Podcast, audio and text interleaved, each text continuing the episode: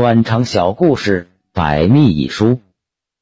仇局长的父亲无疾而终，驾鹤西去，这下可忙坏了办公室主任赵章。赵章是这次提拔考核的对象之一，所以在仇老爷子后事的处理上，他显得格外卖力。他办的第一件事就是向仇老爷子的遗体重重的磕了三个响头，接着摸出手机，向全系统二级单位的头头脑脑、局机关的全体人员和相关局委的一把手告知仇老爷子过世的讯息，然后是安排几个心腹请唢呐班接待来吊唁的客人。直忙的赵章脚后跟打着后脑勺，一天三顿水米不打牙。一切安排停当，赵章亲自赶到张三开的纸扎店，为仇老爷子订购纸扎。张三问：“订啥活儿？”赵章说：“订一套活儿。”张三说：“订一套活儿可没个准儿，有大套有小套，价钱差多了。”赵章说：“只要两天内交货，价钱多少不是问题。事后你给我变通两张招待发票就行。”说着列了一份扎纸清单：事后人金山银山、摇钱树、松下彩电、联想电脑、小天鹅洗衣机、步步高的做到美安公托四、荣升冰箱、九阳电磁炉。考虑到仇老爷子生前爱搓麻将，特意嘱咐张三为仇老爷子。扎制一副麻将和麻将桌、摸牌亭。面对这么大一宗活儿，张三赶忙招呼四个师傅连夜赶制，两天两夜才完工。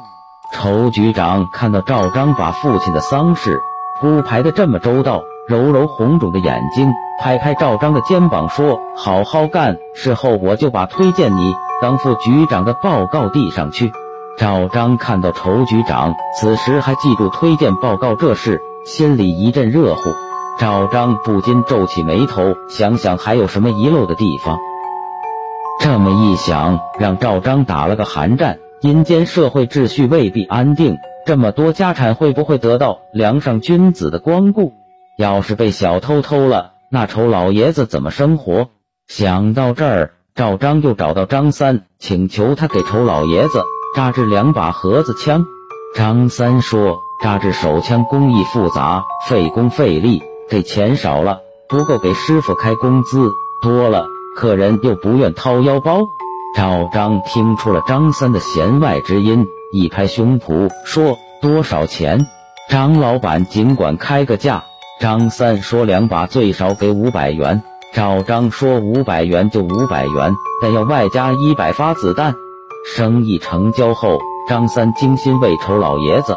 扎制了两把五四式手枪，还用金箔纸扎了一百发明晃晃的子弹。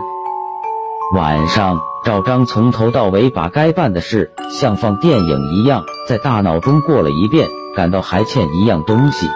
你想啊，丑老爷子一个人生活在阴间，没有交通工具，如果外出旅游，总不能让老爷子掂着两条腿跑吧？对了，还得为老爷子扎制一辆轿车。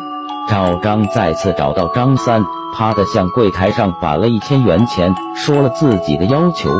这次张三没嫌钱少，愉快的接下了这个活儿。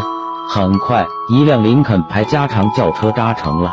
为了让仇老爷子掌握轿车的操作、维修技术，赵章还专门到新世纪汽车城买了一份说明书，放在墓里，把仇局长感动的连说：“赵章办事妥当。”仇老爷子五七忌日过了几天，赵章还不见仇局长提及推荐他当副局长一事，心里不免有点着急。